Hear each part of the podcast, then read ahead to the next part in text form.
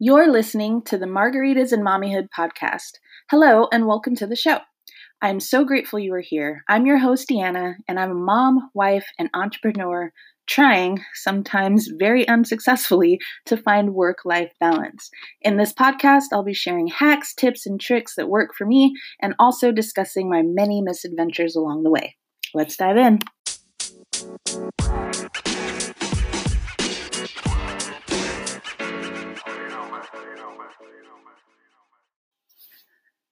So, in college, I never dreamed of starting my own business, um, working from home, or having kids for that matter. I knew I was going to become an attorney. I was going to spend most of my day in a sweet pantsuit, making the world a better place, one case at a time.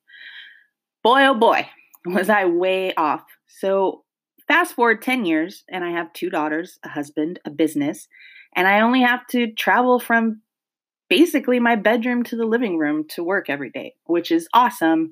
But if you work at home, you know there's so many distractions. And becoming a mom is really the reason I decided to explore working from home. Um, I've always had really strong feelings about daycare, just wasn't comfortable having someone else care for my kids when I could be the one to do it, right? Um, now, don't get me wrong. I know, I know, I know. I'm not judging any moms who love daycare or need it because they're in school or they have jobs. I'm just simply saying that it wasn't right for me and my family. And that's really what set me out on the journey of starting my own business because I didn't set out to be a business owner. I really set out to make a decent living from home. And I've been working at home with at least one small child for nine years now. And while it's been amazing, it's very challenging at times. You know, working from home is like doing two jobs at once, and maybe three if you have kids and pets. Four if you count the husband. So, over the years, I've tried a gazillion different things to make working from home easier with kids, and I've had some successes, I've had some major failures, um, like the one time I was on a Skype call with a potential client, and my daughter threw my iPad into the fan, and broken glass from the screen went flying everywhere. And I couldn't do anything but start yelling the F word. Um, so yeah, that that happened. I'm not sure if true mastery of working from home balance exists, um, but I, you know, I still do what I can to make it easier. And in this episode, I thought it would be great to share my best tips and strategies for working at home when you have little ones. Um, so, the first tip is to be water. You're going to have days that you don't, things just don't work out the way you had hoped they would work out. Your kids will need you, and you may not be able to respond to every single email, every text, every phone call. And sometimes you won't even be able to show yourself on Zoom or Skype video calls. And sometimes the best thing to do in the moment is surrender, walk away from work, walk away from your computer, and just focus on loving and being present with your little ones. You know, you can make a plan to catch up on work after you put them to bed or on another day. Um, but certainly, you want to be like water. You want to be able to flow with grace and ease throughout your day um, because more often than not, they probably won't go exactly the way you outlined or the way you wanted them to. So, tip two have multiple workstations. So, if you are able to comfortably work from multiple rooms, um, especially the ones that your children your children are frequently in, it helps a ton. Oh my goodness! So, I have a laptop desk that makes it so easy for me to work from the couch when my kids insist on me watching them play Play Doh or when I'm asked to watch a movie with them. Which, um, sidebar, when my kids ask me to watch a movie with them, basically they're saying, sit here with me while I watch the movie, but don't you dare sing along, mom, because I'm the star here. I have a desk in their bedroom, so when they beg me to stay until they fall asleep, I can do so and I still get shit done. And then, of course, I have my office where I go to work, and the kids know it means that if I am in the actual office, I'm probably doing something that requires them to be quiet or I'm being on video. So that's the one designated space that's like a no go zone. And the kids do great um, because I am able to balance all day working room to room wherever they want to be. So that is tip two have multiple workstations. Tip three, and this is really important you want to be fully present when you are not momming. Now, this means that when you are not working, you really are not working. You're not answering emails or texts. You're not thinking about your meetings and what you need to do to prepare. Now, and it's it's hard. It's incredibly difficult to separate the two when you work from home.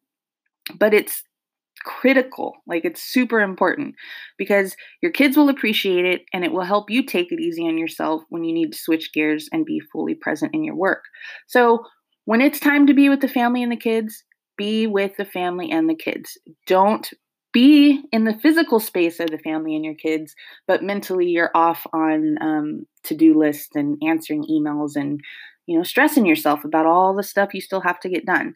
Um, if you give your kids and your family moments where you are totally present with them, um, I have found that it actually reduces the number of interruptions or the number of times that the kids are just downright needy. Um, so they know that when I'm with them, I'm with them, and when I'm not, I'm working. And, you know, the trade off seems to work really well for my family.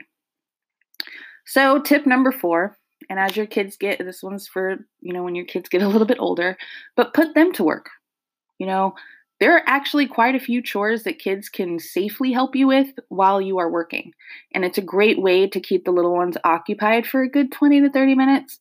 Um, so, for example, my youngest just loves drawing on the walls, and I just love having her clean the walls.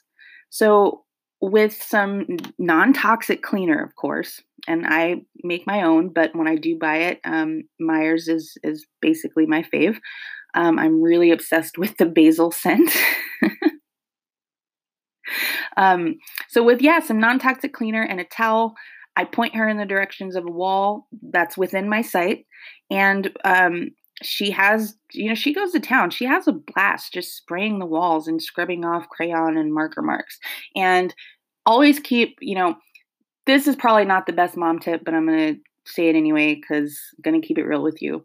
So I have washable markers, and honestly, even crayons too. The really like the cheap ones from the dollar store um, that don't do so good when they're using them in coloring books work great. You know, if I really have something to do and nothing's working, I will give my daughter those crayons and say, go draw on the door, draw on the patio door or window.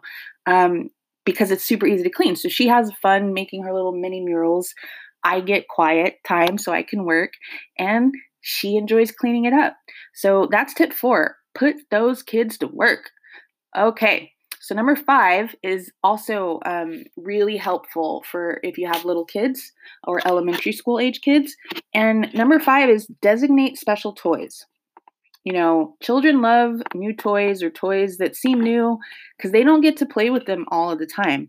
Um, I have a stash of toys that the girls can only play with while I am on a meeting or needing some extra quiet time to work on a project.